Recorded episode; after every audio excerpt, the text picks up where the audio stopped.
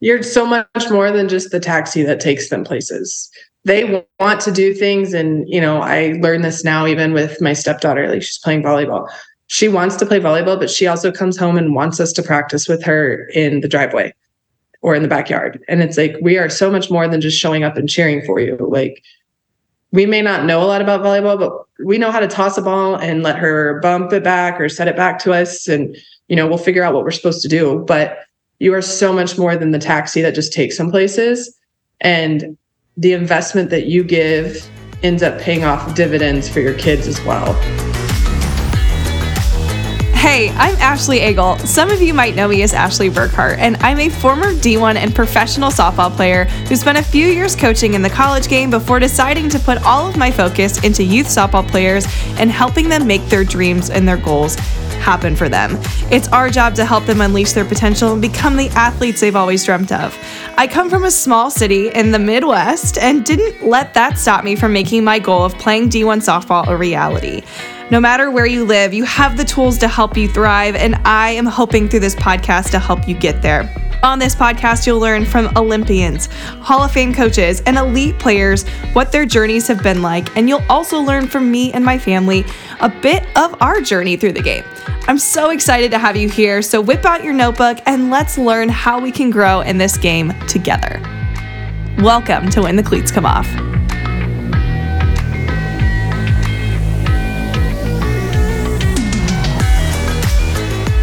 Hey there, and welcome back or welcome to When the Cleats Come Off.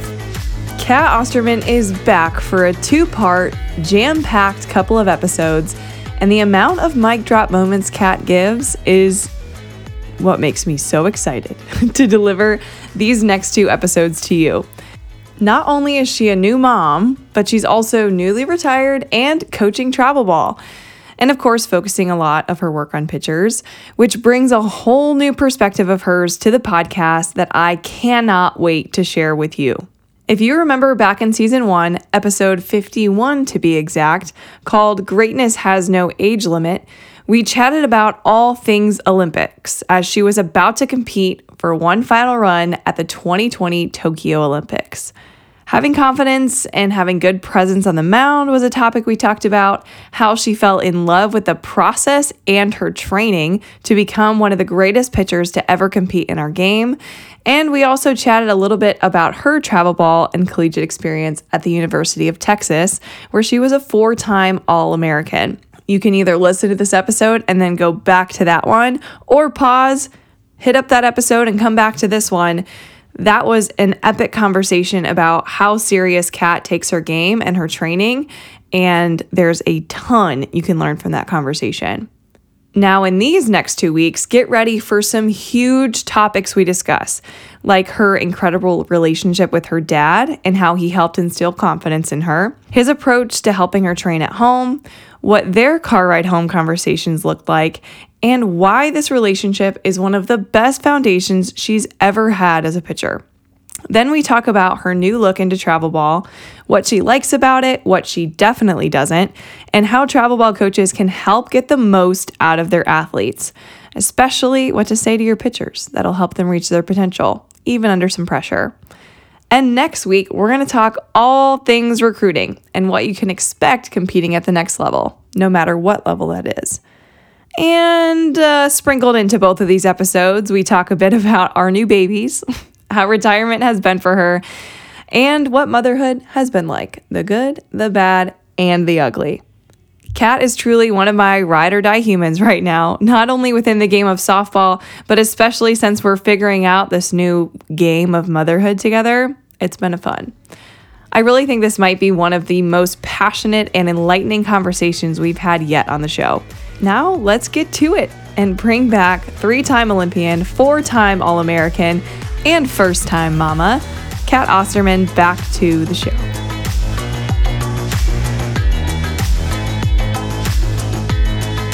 Is back in the house for part two. We we were cut short the first time. We just had to keep going. How are you? I'm good. How are you?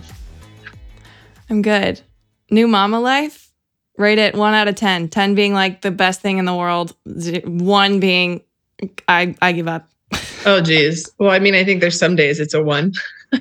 totally. no, I, uh, you know, I think if you're going to talk about like the emotional department, it's like totally a 10. Like you just never knew you were going to love something as much as you love your child.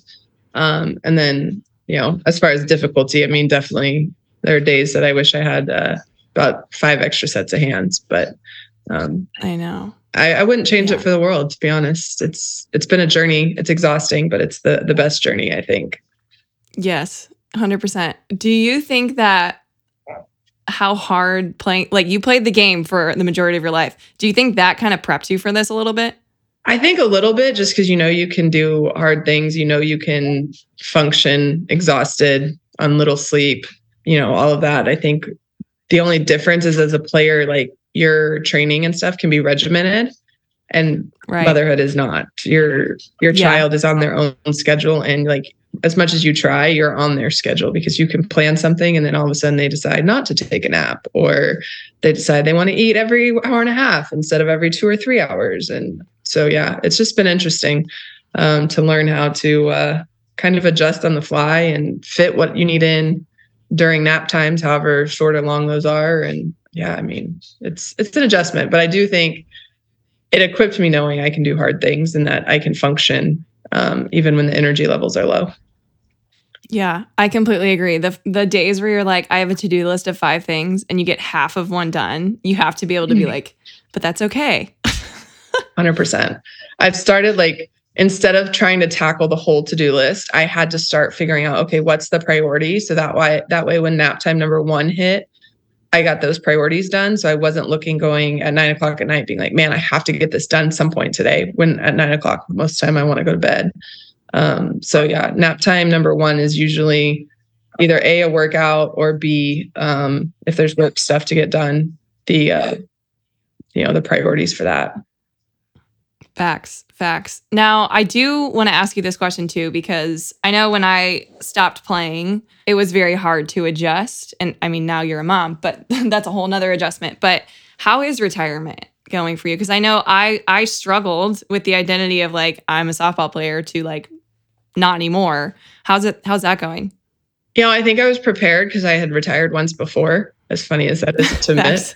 Um, you had a trial run. Yeah, I had a trial run because in 2015 when I retired, I did like I woke up the next day feeling like basically I'd gone through the worst breakup of my life. Mm. You know, um, played our last game at the NPF Championships, flew home the next morning at like 7:30 or something like that. Pretty much laid in bed all day until well, Joey was my boyfriend then, but till him and Bracken came home because they were on a later flight and just like felt like depressed, like didn't know what to do. Mm-hmm. And so this time it's going, I think, because I knew I was 100% ready. Um, and I think a lot of people are like, how did you know that? And um, as much as I enjoyed playing in Tokyo and training up to Tokyo, towards the end, the training and the preparation, which is usually the fun part because you get to push yourself, you get to see, you know, how far you can stretch yourself. That just started kind of feeling like a chore. And so I knew the second that it felt like a chore to do it, I was done. And I was going to be done after Tokyo, anyways. Um, but at the same time, just, you know, I think my capacity to want to continue to play at the high level as much as it's fun competing, um, it takes a lot to stay there the older you get. And I think that's what people don't realize is like the older you get, you less off days because you have to keep moving. Because if you stop moving, um, then it's harder to get back into the routine. And so, you know, it's been pretty good. Obviously, I put some things in place knowing I was going to retire and um, have still been around the game just enough that it's enjoyable. But you know, I haven't. Everyone's like, "Well, last time you threw a bullpen," I was like, "Whatever it was pregame." September 27th of 21 is the last time I threw a pitch, other than you know occasionally just trying to uh, either a throw out a first pitch or demonstrate some basic mechanics to some pitchers. Yeah, that's so nice that you were able to kind of like know and understand yourself well enough to say, you know, I can be done. And like, I think that's something that I think we all can listen to is, you know, if you feel like the passion of the preparation is gone, I mean, it's not like you'll peak ever again. Like, you know, like it's when do you feel like you did peak? Because I did talk to Tasha about this and she said that she peaked at the age of 27, which like blew my mind as like I think I was 21 hearing that. Do you think you had a, a point where you feel like you peaked as a pitcher? Yeah. Um, I can't remember which season it was in the NPF. maybe 12 either 12 or 13 um i went undefeated i think i was 18 and 0 and um but i was throwing some of my best games and so it was later it was 26 and mine might have been 26 26 or Mhm. 27 um but it definitely was finally the time that you know i think we truly understood i understand our bodies. Um you know i think it's it's not a whole lot different than males in the fact that you know they go play mlb and they peak later. Um Mhm. as females it's the same way. We just don't have the opportunity for everyone to see that there's a peak later. And most of Totally. us aren't able to financially keep going to where you get to that peak. Um you know you get through the two or three years after college and then you have to financially figure out how to keep going. And if you can't make ends meet and play pro then you, you give it up really probably before you hit your peak. So it definitely was 20 uh, somewhere between 26 and 28 um and you just saw like you know everything hit stride from your strength and conditioning to like totally you feel it affect you um to be able you know just in-game management all of the things that start to click. Yeah. And to even even think about the fact that you know so many don't get seen even after college like you it's crazy to think that these all Americans in college could get even better. Like it's it just blows blows my mind. Yeah. What were the things like like in college obviously you were a stud. um but how was it different? Like obviously when you're older maybe maybe physically you can't do as like as much as you were pressured to do in Yeah. college but like what was was it the mentality mostly that changed for you when you peaked Um, well, I think it's mentality as well as like being able to you can train like you train individually. Like I Yeah. and I remember um probably I don't know, no, I think it was the 08 quad. So it was after I was done in college. But I remember we were strength and conditioning and we were on the road somewhere and we were using a college gym. And I just remember I looked at our strength and conditioning guy and was like, you know, why don't we power clean? And he was like, we don't need to power clean. I'm like, okay, then why do we power clean in college?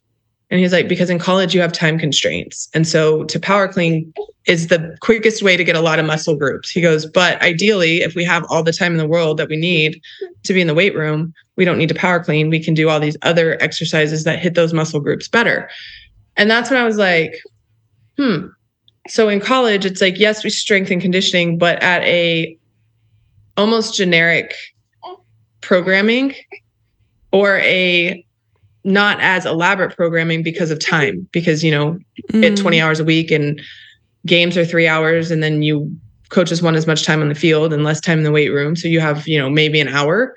And so for everyone to get the lifts in and the conditioning you need they they have to find the the best way to maximize their time which is not probably not 10 different lifts. It's probably six to seven different lifts and let's do a power clean that's going to get a lot of muscle groups even though sport specific um, it's not the same. And so i think you know the first probably four or five years of pro ball i didn't really strength condition a whole lot. Um, i ran long distances because i like to do that. But when i finally hooked up with a trainer and was like okay i want to do this 100% all in it was crazy how good i felt and how strong i felt being able to do lifts that broke up the muscle groups as opposed to just the big ones.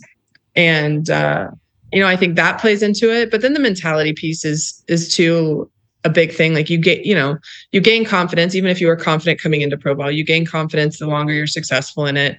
You also know what it takes to prepare. You know the first couple years in pro ball you're just trying not to sink trying to keep up with the schedule and everything like that. And then uh, you know at the same time you start to gather information on hitters and, and other teams and being able to implement that year in and year out so it all takes adds up but i think the individual piece of being able to train truly with what your body needs was probably the number one thing that allowed me to physically peak because I felt I I felt so good. Like even after games, like my soreness was minimum. I was able to recover and I was able to be ready whether it was the next day or a couple days later. That's so nice. You kind of like built a routine for yourself. That's amazing. Now, when it comes to that confidence piece, I know when it came down to like doing hard things, my dad was a big influence on my life. And the last conversation we had together, um, you, you we had vaguely mentioned your dad, but I want to dive into this relationship because a lot of parents are listening. Some parents are coaches, and they they want to do what's best for their athlete.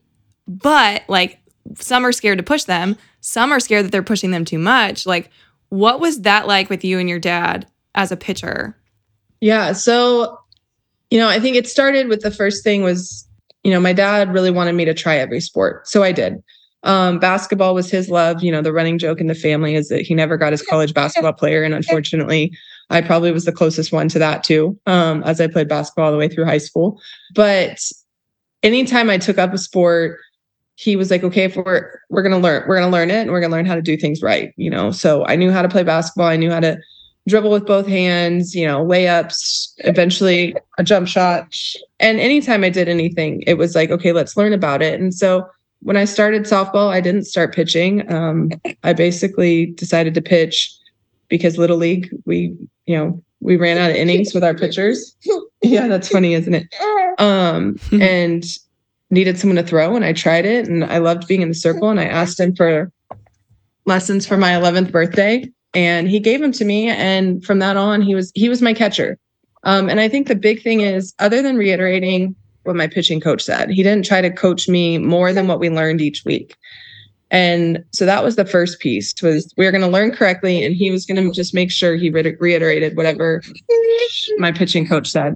And then from there it became kind of a he held me accountable um, first and foremost, which I think is a big thing that I don't want to say is lacking, but I don't see as much of. It's like parents want their kids to be so good, but and pay, they'll pay for lessons, but it's like, are they practicing at home in between lessons? You know, you're not supposed to pay for two and three lessons a week. You're supposed to pay to do it, go home and practice it so you know how to do it, and then come back so you can build on that.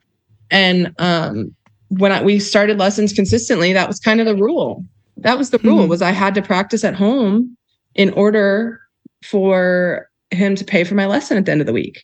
And if I didn't practice at home, um, you know, and started like two, it started like twice a week. And obviously, the older you get, the longer it goes um, the more you get into it, you know, you have to practice more to know to to master your skills. And so, so yeah, I mean, I think the big thing was I had to I had to practice in order to get my lessons. And if I didn't, I wasn't going to get a lesson. And I never didn't. I never wanted to go a week without a lesson. So practicing wasn't something I was forced to do. As far as he didn't come home and nag me. Um, you know, I tell people all the time, and however many years I pitched with him, probably close to 10 to 15, there were never times I could count on one hand the amount of times he said I had to practice that I originally wasn't going to. And sometimes it was scheduling, like, hey, no, you need to practice today because I'm going out of town for work tomorrow. Or, hey, remember, you want to do this, you know, on Friday. So you need to practice today, that kind of thing. But he held me accountable in that in that sense. And um, the other piece is I got to watch him, you know, he's an engineer, um, which is this is before you know all the computer programs and everything so this is someone who was drawing out designs of oil rigs and stuff like that and then having to go overseas and or i should say offshore and see them designed. It wasn't like click the button here and a line's drawn. Like he had to draw it straight himself. And um, just watching him work um, that work ethic kind of spilled over to me and the fact that he prioritized my pitching. Um, we lived close enough to that or to his work where you know, if I wanted, once I got to high school, if I wanted to go to a men's basketball game or volleyball when I wasn't playing, you know, something like that, I could call and be like, hey, can you meet me at home after school? We can pitch real quick and then I can go do what I want to do. And he'd come home for 45 minutes and then go back to work because he lived close, we lived close enough. And him prioritizing that made me want to make sure that when we did spend time together, um, pitching in the driveway was maximized. And um, so from him, you know, work ethic and prioritizing things were the two that I took the most. Um, but the other thing that stands out to me about my dad is I don't really remember too many of those bad car rides home. Um, I think a lot of people talk, you know, oh, my dad pushes me. My dad pushed me, but not to the fact that when I lost a game, I was scared to get in the car. You know, if I there's a handful I can think of, and it but it wasn't performance based. It was like my attitude was bad, or my reaction to something, or I was a sassy little kid. I probably you know, sassed back at him at some point or something.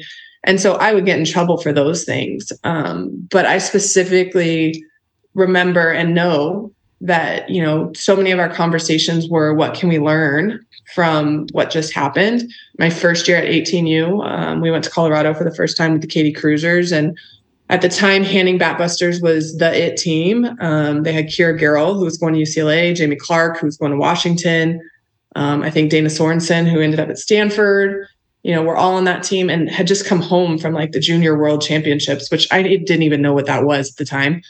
Um, and we played them and we lost one nothing in extra innings. And you know, I wanted to win so bad because here I am, this like youngster playing against the it team for the first time. And I came off in tears and I was just like so distraught that we lost. And then I looked at my dad and I was like, I need another pitch because I was only a rise ball pitcher at this point, um, fast change and rise. And I was like, by the end of the game, they knew what I was going to throw. And, you know, I think they, we went into ITB, they bunted and got a sac fly. It's not even like I gave up a home run. Um, but I was like, they knew what I was going to throw and they were able to, you know, expect it. And I just remember him understanding why I was crying. He looked at me, he was just like, I'm really proud of you. You're not wrong. We need to work on something else, but you have no reason to like be upset or disappointed in yourself. And I look at that moment just to reiterate that he was always in my corner of how are we going to continue to get better, um, but without being the gloating dad, because he was by no means, if you asked him, I wasn't very good. I mean, same, um, same. I mean, I have my grandma saved emails and printed off message boards when those first started. And anytime anyone congratulated my dad on a performance of mine or something, he was like, Oh, you know, thanks. She had a really good outing, but you know, he just still didn't ever think I was like that good. Um, and so I think that might have actually weighed in my favor. I wasn't the best thing since sliced bread, and I wasn't trying to win my dad's approval, but him knowing that we had more room to grow made me want to grow. And, you know, the same time we set goals, I remember, and everyone laughs at it, but there was a point in time where there was a pitcher that was a couple years older than me, and she had verbal to Texas. And I remember, you know, asking my dad if he thought I could be that good. And he said, Yeah, I think so. And I said, All right, well, my goal is I want to be able to at least walk on at Texas. Like, I want to go there. I want to be able to walk on at Texas. And, you know, obviously, three and a half, four years later, it's a completely different story. And I was able to essentially pick where I wanted to go to school. But having that goal and him not saying, oh, I think you're going to be better than that. Like him just saying, okay, let's work to that goal. And obviously, you know, I don't know at what point was I good enough to really that to be able to be where I like, but we just kept working until the recruiting process came around. So, you know, I think if people learn anything from mine and my dad's relationship, it's you don't have to you don't have to be so tough on your kids that there's tears all the time. I'm not going to say there weren't bullpens and stuff that there were tears. There absolutely were, but it doesn't have to be all the time. And really just go to work with your kid. I mean, my dad wanted to work with me. When we learned spins, it was like, okay, what is a true spin? We're going to work really hard to get to that spin. And, you know, we, he, I threw with a line ball. So if he said the line was off, I couldn't argue because you can sit there and see the line. Um, mm-hmm. He didn't let me settle for, oh, okay, that was good enough because it moved and it hit a spot, but it could have it could have spun better, but we're going to accept that. Like, no, I had to try to spin it better, and um, yeah, and not in the way that I was like, it's impossible and I'm crying. It was just like, okay, that can happen. Like, let's figure out how to make it happen. And you know, obviously, then he learned the game with me too. But I think right now we want to expect so much out of kids, but instead of helping them and working with them. It's like, let me hand them off to somebody else and pay for it. And really, they have to have somebody at home that's going to help them and work with them too. Um, it's just part right. of it because you can go to lessons all the time, but your kids then not learning and working on their own of like, what does that feel like? Um, you know, mom or dad, video me and let's see what it looks like. You know, I have home video somewhere on a VHS, but um, there's some from when I was. Oh, we got to whip those out. I know. I need somebody to put them on DVDs, or I don't even know what you, what to put them on now these days because I feel like DVD players are out too. You know, we did all the things. The handheld. I mean, there's a social media post somewhere, and I'm pitching, and my dad, my dad's actually holding the camera, and my uncle's catching me. But it's like the handheld camera with the little screen that flips out, and you know. Yep. But that's what we did to watch and see what mechanics were. But you know, I think my dad was my rock for so long. Um, just the person I learned how to work from. But there was never a day that I thought my performance ever would result in him loving me more or less. And I think that's mm. that's the big thing. mine and his relationship and my my role as his daughter didn't change based on how I was as a softball player. You know, now the older I got, if we were going to go out and practice, we were going to have intent and focus and purpose, and we weren't going to waste time. And, you know, you learned things as you grew older, where when you were 10 and 11, it was for fun and let's learn it. But I don't know that there's ever a day that I felt like my softball performance disappointed him. Wow. Wow. I knew how to work from him. Wow. Um, there's so many incredible gems from what you just mentioned. One that really stuck out to me was that it didn't sound like he, well, you said he didn't force you to do anything. Everything came from you. But I am a firm believer in in this because our stories are very similar here. When I wanted to get good at something, he was going to get as good as he could at that thing and he was going to help learn. We were watching YouTube videos. Yep. I remember he would come to my lessons and he would be in the cage next to us literally doing the same drill. So he could like learn how to instruct it. But like I think because our dads were in our corner like that, it made us more hungry like to see how good we could truly get. And like I'm sure you would believe this if you if you didn't have him in your corner, you wouldn't have gotten anywhere close to where you could have because you would have been like all on your own. Yeah. And I don't I don't think I don't think parents look at it that way. I think more parents should see the power of doing it together. Like you guys will grow so much more. And I say you guys because you are a team. Like parents and even your coach, like you guys are a team. Yeah. And the way your athlete is going to react, what were you going to say? you're so much more than just the taxi that takes them places. Yeah. They want to do things. And, you know, I learned this now even with my stepdaughter, like she's playing volleyball. She wants to play volleyball, but she also comes home and wants us to practice with her in the driveway or in the backyard. And it's like, we are so much more than just showing up and cheering for you. Like, we may not know a lot about volleyball, but we know how to toss a ball and let her bump it back or set it back to us. And, you know, we'll figure out what we're supposed to do. But you are so much more than the taxi that just takes some places. And the investment that you give ends up paying off dividends for your kids as well. Mm-hmm. And I'm sure you're asking Bracken, like, what are the what are the drills that you're learning? Like, let's do the ones that you're learning, and she can like teach you the drill, and then you can help her perform it. Like, I think that's another accountability piece that like she can she can own this, she can own it, but you're just there to do whatever it is that she needs from you. Yeah. 100%. Like, yeah. I don't have to drive it and I don't say, hey, let's go outside and play volleyball.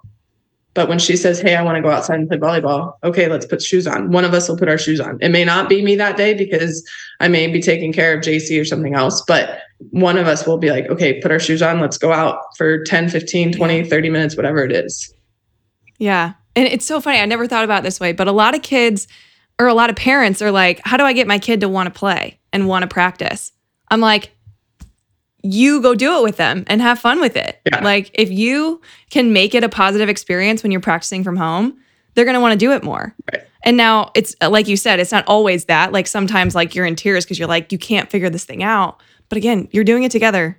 You're doing it together. Like you're crying together. You are doing great things together. But like I think that's what it takes. It's like make the environment for them fun. Yeah. Especially at a younger age. For sure. Like that's what it's all about. Man, this was fun. Okay, if you're loving this, I have to tell you about my Goal Smasher Confidence course. It is $7 for a reason. I want everybody to get their hands on this. I share 14 days, which are 14 different exercises plus some bonus ones, of 30 minute exercises you can do every single day to help with your confidence. Some of the things you're learning right here on this episode, but there's more. There's 14 other exercises that I came up with during COVID that, you know, you don't need anything but yourself and probably a piece of paper to accomplish to be able to boost your confidence. So, if you want to hear more about that senior season that I talk about so often, that was just lights out for me and ways that helped me get there and overcome adversity that year, you can find that in the course and a bunch of other tricks that I learned from this book and sports psychologists and mental performance coaches to help me overcome doubt, fear, and uncertainty, which we all find ourselves in, so that you can play at your best when your best is needed. So, if you have season coming up, now is the perfect time to get your hands on this and devote 30 minutes a day to this. I'm telling you, it's way more fun than homework because it's it's softball. It's your thing. It's it's what you love to do. And I guarantee if you take this course and you take it and actually do the exercises, you will boost not just your confidence, but you'll be able to uplift those around you and play your best when your best is needed. So, if you're interested in the course, head to www.ashleybtraining.com or go to the link in the show notes, which is easier probably, and go to Goal Smasher and go check out this course. And again, it's $7. I don't plan on changing the price of it because I want everybody to get their hands on it and reap the rewards that this course can have for you. All right. So head to www.ashleybtraining.com head to the Goal Smasher Confidence course and get your hands on this course. I promise you will not regret it.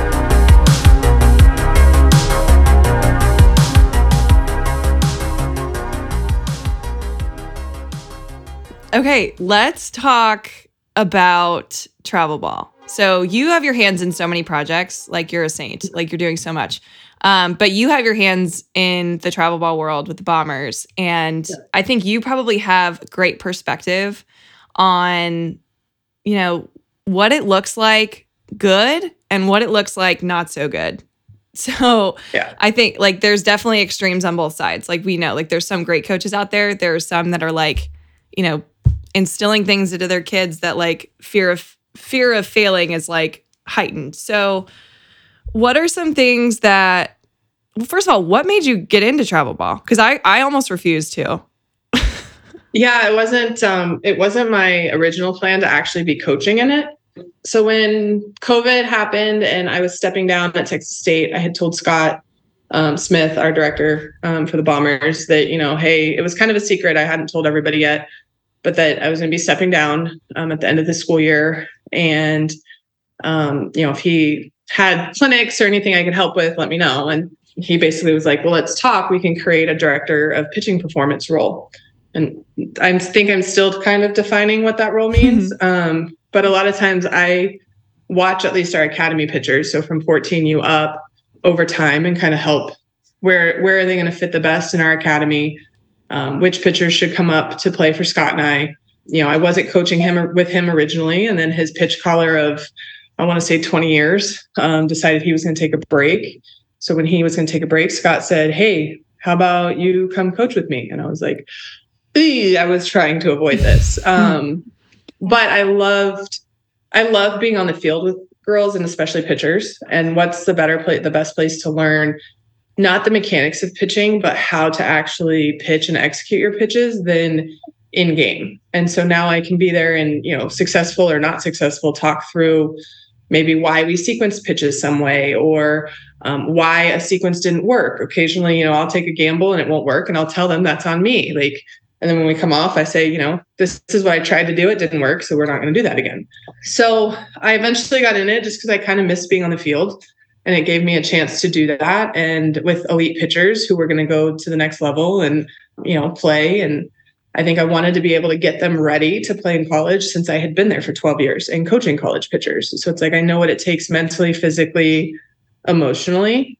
Um, so why not give them a head start prior to going to school? So um, that's kind of how I got into it. I am enjoying it. It's it's a lot of weekends away, and now with her, it's a little bit harder. But thankfully, there's a village to take care of her. So mm-hmm. we travel and we go. We're going to go down to Houston this weekend, actually, and she's going to come and just me and her. So our parents are going to help take care of her while we play. But you know, I think you say what's good and bad, and I think the biggest thing I've learned with travel ball is you have to remember what the ultimate goal is.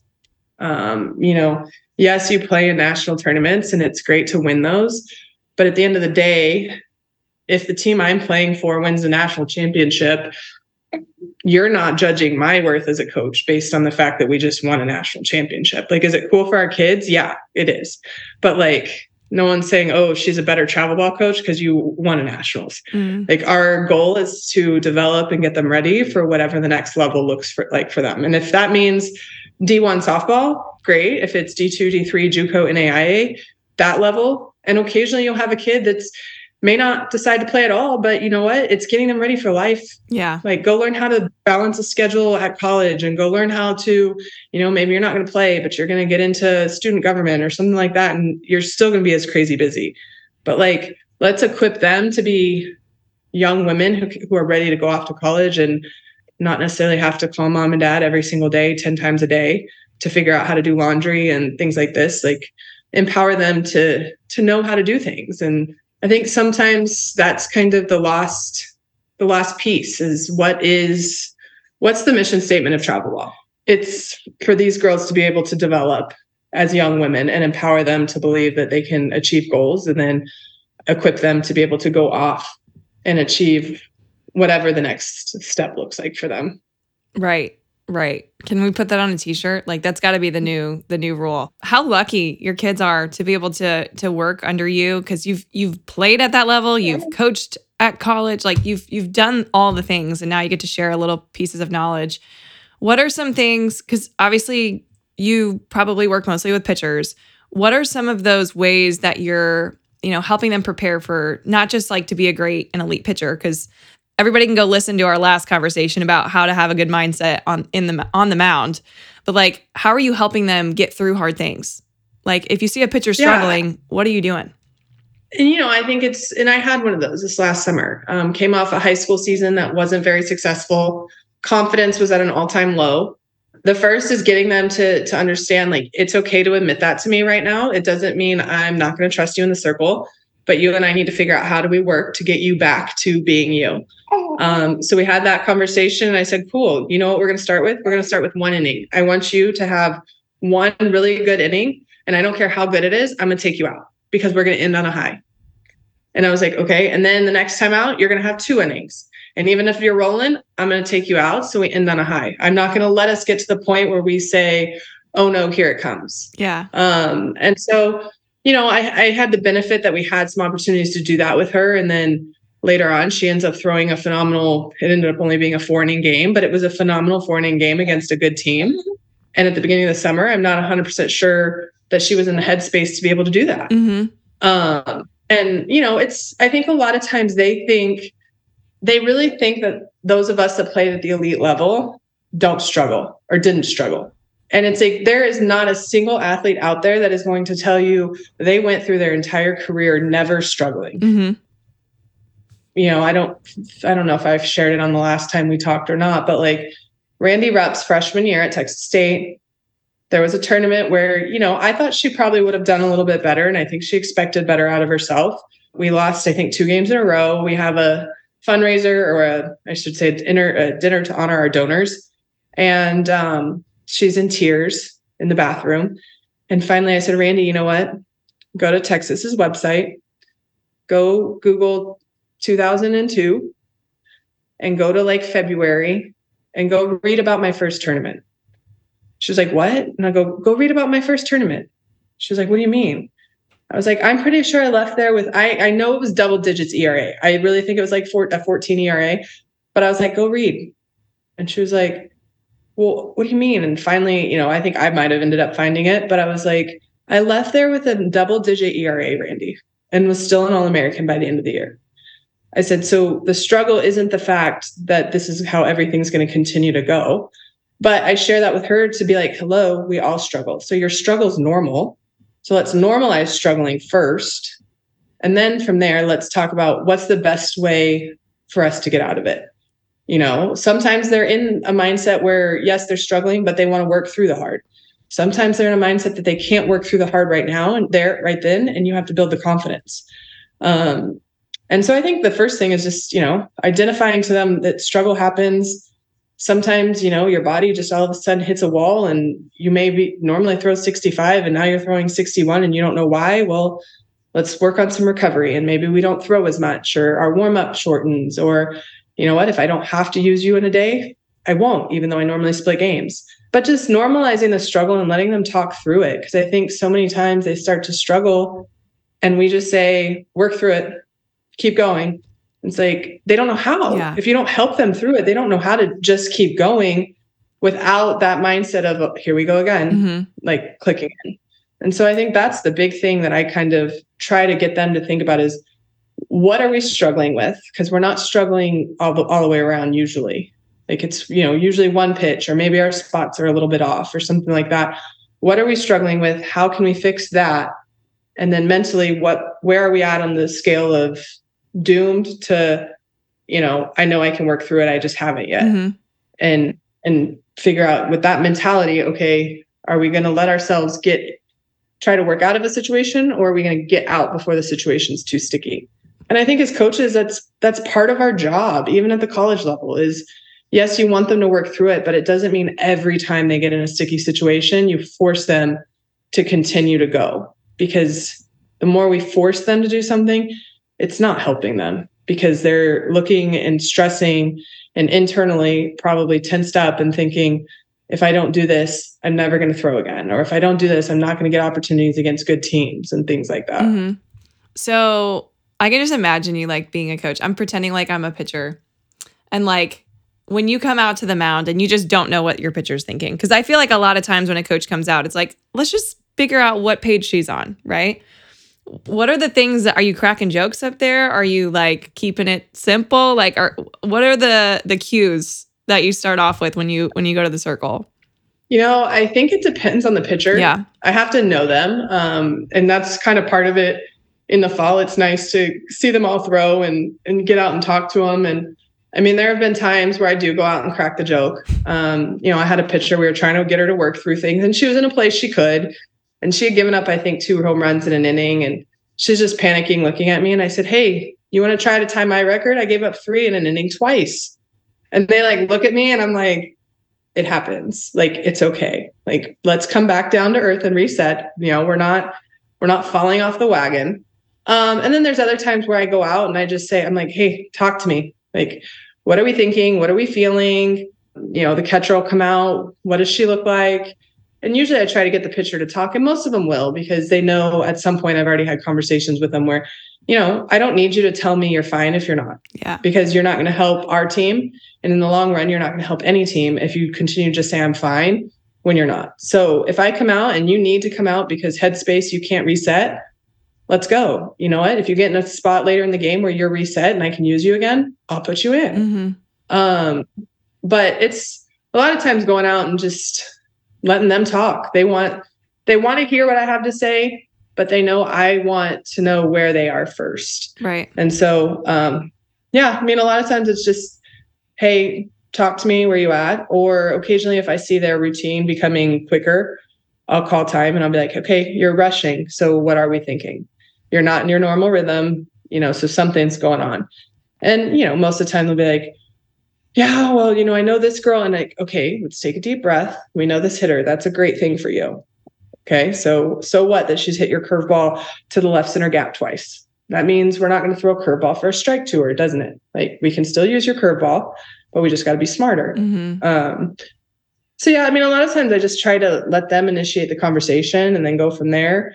Occasionally, you know, you call time because either a you don't want to hit throw to a hitter or B, I have a game plan that I just really want them to know um, that's how we're going to execute it. Um, but most of the time, you know, I go out, let them talk, and then before I leave, I let them pick like what pitch are we going with next. I want you to be convicted in the pitch right now, so you have an extra 30 seconds while I go over there to the bucket to set yourself up to say, okay, this pitch is going to be a strike and it's going to get executed. Mm-hmm. Um, and I think that I like that just because it does. It lets them only focus on the next pitch and I do. I say, you know, what do you want? And they'll be like, curveball. All right, throw a curveball for a strike. Then we'll worry about the pitch after that. After that, Yeah. like we're not worried about two pitches from now. Just go get this strike, and then let's go. Then then we'll move on. Yeah. I like how you let them kind of work this out. And I like that you give her the floor. You know, like we don't want to train our athletes to have to rely on you for a game plan, right? Like we want to be able to train our athletes to work through things and we're kind of just like the sounding board. Like what do you think? Like what do you want to throw here? And like that's empowering. If you're like, I mean my rise ball feels okay. Perfect. Yeah, perfect. Let's run with it. And I think that's the thing is like so many, and that's probably one downfall of travel ball in some organizations, not all, is they're just robots. Yeah. It's just, I'm going to throw what you call, and that's it. Um, you know, as base runners, I'm only going to I'm only going to move, you know, up 60 feet if you tell me to. then it's too or late. if I know that the ball's past the catch, yeah. Yeah. Or if I know the ball's past the catcher, like I'm not reading change up or I'm not reading it's short hopping, you know, things like that. And then they get to college level where you have to have some instinctual part of the game and they don't have it. Mhm. Um, and I think some of that too, though, is generationally. I also don't think they're outside playing as much as we were. You're right. You know, I mean, playing kickball is not much different than playing softball is when you talk about running bases and trying to get an extra base before someone can throw a ball at you. So I think that piece kind of takes out some of the instincts that we probably had as kids as well, Mhm. because you knew some basics of things by going out and playing in the neighborhood with the other neighborhood boys and girls. So I think it's trying to get them to not be robots and think for themselves. And at the same time, you know, and I just talked to a college coach yesterday who was like, Yeah, I have a freshman who was calling, shaking off pitches in their scrimmage, the first scrimmage she's ever thrown in college. And she's shaking off pitching coach already. But what she threw was successful. And the point was, she know when she shakes off and goes with the pitch that she thinks is going to be successful, you're getting her best on that pitch, Mm, which is what you want. yeah. So to sit there and be like, no, you can't shake off, or don't let them think through things themselves, you're not allowing them to be fully invested in the pitch they're throwing either. Mhm. Um, you know, I tell mine all the time. There's occasionally I try to experiment with a pitch and I'm like, hey, let me know. And I, I call it in. And if they are okay with experimenting with it, they throw it. If not, they shake off and I say, okay, then you two go. Like throw what, what you want. But to let them have that freedom to kind of have an idea of what they want to throw and be invested in it is huge. And I think, I mean, that can be applied to all parts of the game, but we're not out here to make robots. We're we should be making players that can understand and think the game and then execute it with their skill set to the best of their ability. Yeah, which leads me to something I was just thinking about and it's it's about you know that stuff's got to be learned early, you know? Like you shouldn't be having to teach that to a 16, 17, 18 year old. They should be knowing the game and just the simplicity, not the simplicity, the complexity of, you know, making decisions for yourself and trusting it and stuff. But I feel like even like at the 10 to 14 U levels, we're just out trying to win. A lot of teams are just trying to win tournaments, but like not grasping that this is all learning. A hundred percent. I think the biggest thing nowadays that you run into with travel ball, and this is the other downfall, is they just want to play. Like you're not playing, you're not paying just to play. You're supposed to be paying coaches to help your daughter develop. Mhm. The only way she's not going to only develop at lessons with a hitting coach. So if you never practice as a team or you practice very rarely as a team, how do you think you're going to execute the plays in a game that you're supposed to know Yeah, if you're not practicing? right. And that goes at all levels. I mean, not just um, 10U, 12U. I mean, 14, 16, 18, same thing. Like, if you want to be a good team and a well oiled machine, you have to practice. Mhm. The best team in the world, and I'll go on record, I think the 2004 Olympic team might have been the best team ever assembled. And I'm not saying that because I was on it, just the way we worked. That team practiced. We practiced and played together for nine months before going over there. So that way, every possible scenario that we could think of was covered. Like pitchers even ran to first base like baseball does to cover the base if in case first baseman fell down and second baseman had to field the ball and all sorts of scenarios. Like we had everything covered. And if you think you're too good to practice, that's where that's where there's something wrong. And if you think the only way you're going to learn the game is by playing the game, again, that's where you're wrong. Um, and I know some parents get it. And I say that because I also am the director of, well, it's called the Cat Osterman Softball Academy, um, powered by RBI Austin. And it's a softball academy where we let our RBI girls, um, we select like 18 to 28, 20 of them.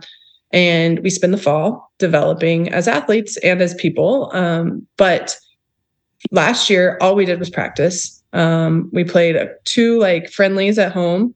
And then every January, we host what I call an RBI invitational. We invite Houston and Dallas as RBI teams, and we kind of do a little round robin um, just so we all get to play a little bit, but prior to high school season. But we literally practiced forever. And occasionally we'll inter squad or something like that. But we didn't go to tournaments. We are this year just because the kids are starting to get to the age that they need to get in front of some college coaches if they're going to have opportunities. Um, but so many parents were like, we are so happy that you literally just devote so much time to practice. And I was like, well, if your travel team is literally just playing every weekend and you're never taking a Sunday to have a two, three, four hour practice to go over all the nuances of our game, how do we expect them to be able to execute them, not only in this game, but if they never really learn it as they grow in each level? Mm-hmm. Um, and I think that's kind of what travel ball's turned into is how many tournaments can we play? How many teams can we get in a tournament? Um, instead of like, let's have quality. And yes, it's, it's unfortunately, yes, it's become a money making um, operation. And I get that there's money to be made from tournaments and stuff, but as a team, like prioritize going to, especially before their recruiting age, maybe three, four tournaments in the fall especially before 14U, where if you have a team that's not in high school yet, so you don't have any high school freshmen that are 14, like then you can play in February, March, and April too, and play once, maybe twice a month and practice two other days. Like you don't have to go play every weekend and just be, you know, just never teaching the game other than after an error is made or after the play isn't executed. Mm-hmm. Um, it's too late. We shouldn't think, have to know, do that in the middle of a game, you know? No, you know, my my little my I say little, but my RBI group is they're 16U this for this fall, and we're playing in four tournaments, maybe five. And that started last weekend, and we'll go till December. The the last like travel ball tournament is December third and fourth. So you're talking about half of se- or September, October, November, and the first week of December. So a little over three months, and we're going to play in five tournaments or four tournaments. What are we doing the other Sundays? Um, one is off right now. Um, other than that, we'll be practicing and watching them get better. Mm-hmm. And I think that's the big thing. Like we, you have to practice to develop, not just play and hope that they develop. Yeah. You see why we needed to hit the pause button, right?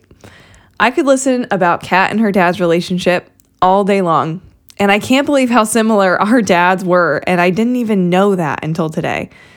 There's something to learn about her dad being there for every lesson and learning right alongside her. I absolutely love it.